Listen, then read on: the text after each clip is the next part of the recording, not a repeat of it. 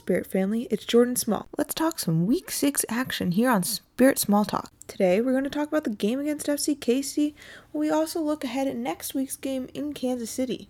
And then we'll talk about the play of rookie Maggie Dougherty Howard. If you didn't hear, Mallory Pugh made her NWSL debut on Saturday night. Coming on as a substitute in the 54th minute, she became the youngest American born player to appear in an NWSL match. She did fairly well in the match, providing a few scoring chances for the Spirit and even almost scored on her opening touch. This is only beginning, and it'll be really fun to see where she can go from here once she gets more experience, and that'll come with playing in games and being around this team in practice. I think the move for her to come to this league instead of staying at UCLA was really smart. Let's just hope she continues to improve from here on out. Both Kansas City and the Spirit have struggled in the attacking third so far this season. Coming into this game, FC KC had only scored three goals the whole season, and the Spirit had scored seven goals but were shut out in two games before this. So it was no surprise to see that only one goal was scored in this match. The only goal of the game came from Alexa Newfield. She's a rookie out of North Carolina, and she buried a shot past Steph in the 39th minute to give the visitors a 1 0 lead. The Spirit were unable to finish their chances and ultimately fell to FC KC. And man, did they have plenty of chances. It seemed like the whole first half was controlled mainly by the Spirit. Head coach Jim Gabarra spoke after the game about his team's inconsistent start and their lack of scoring. I thought it was an inconsistent start. I think in our pressing we weren't organized, and the times we were organized, we won the ball and created scoring chances. Um, and the times we attacked the flanks, which was a game plan, we created scoring chances.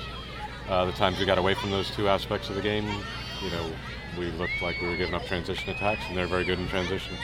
Um, you know, I think if we if we get a goal out of what we created in the first 20, 30 minutes, I think we, we walk out of here with an easy easy three points. But that didn't happen, and that's kind of been the theme for three of our four home games. After last week's disastrous performance in Seattle, the defense played a lot better this week. Alyssa Kleiner returned to the starting lineup to play left back as Gabarra switched to a four back. Unfortunately, Casey Coleman found herself sitting on the bench this week, which hasn't happened in over three years. But I really think Kleiner had the better game and the move to bring her in was really smart. Shelina Zadorsky talked about how the back line did a better job working as a unit this week. Yeah, I think um, collectively we were better this week. This week for sure. Um, I think as as a four we we slid better. Um, we covered more ground as the four together. Um, I think a few times we got caught flat-footed and they got in behind, but I think we recovered well as a back. Um, and yeah, I think you know what they had less chances, and I, will say that um, with pride that we we definitely stopped the chances this week. Um, but of course, it's about having those clean sheets, and that's our job back there.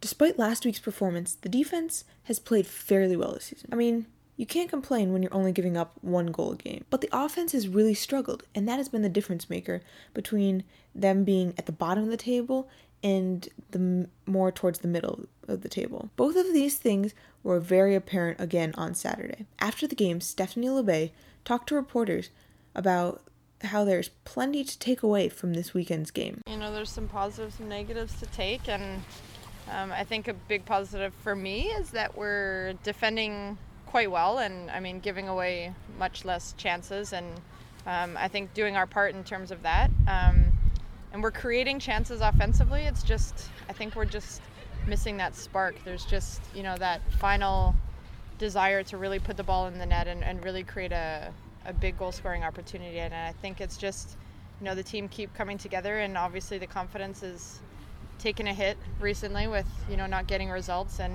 um, i think we just need to keep building and keep trusting the process and, and trusting that it's coming and that we're playing well and, and we're putting in the effort it's not a lack of effort it's just um, we just have to keep believing and, and keep pushing for next week's matchup, the Spirit will head to Kansas City on the away leg of a back to back set. This will be interesting because both teams won't have to do a lot to prepare for this week because it was just about fixing the mistakes from this past weekend's matchup. Gabarra talked about what it is like to play a team in back-to-back weeks like this.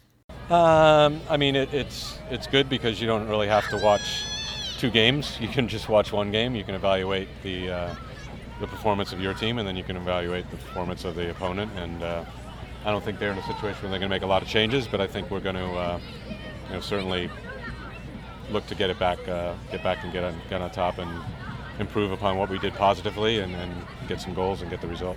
Now let's talk about the play of rookie Maggie Dougherty Howard. Now, Maggie played with the Spirit Reserves last season, so she knows the system and she knows what's going on. But let me just tell you, she's been great for the Spirit this season. She has fit very well into this midfield. The transition from college to the pros for her has been pretty seamless, at least from what we can see on the field. Against FC KC this weekend, she was everywhere and always making the right play.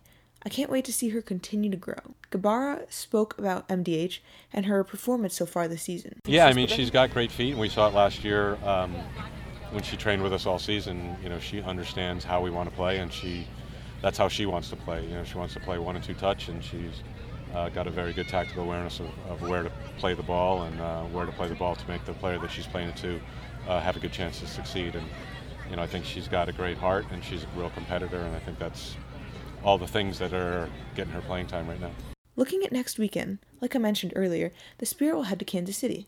The match will be on Saturday, and kickoff is scheduled for 8 p.m. Eastern Time. You can find that on the Go90 app or on Go90.com. That's it for me for right now. Check out my written recap of the Kansas City game on our website at spiritcoverage.com. Thanks for tuning in, and I'll talk to you guys again soon.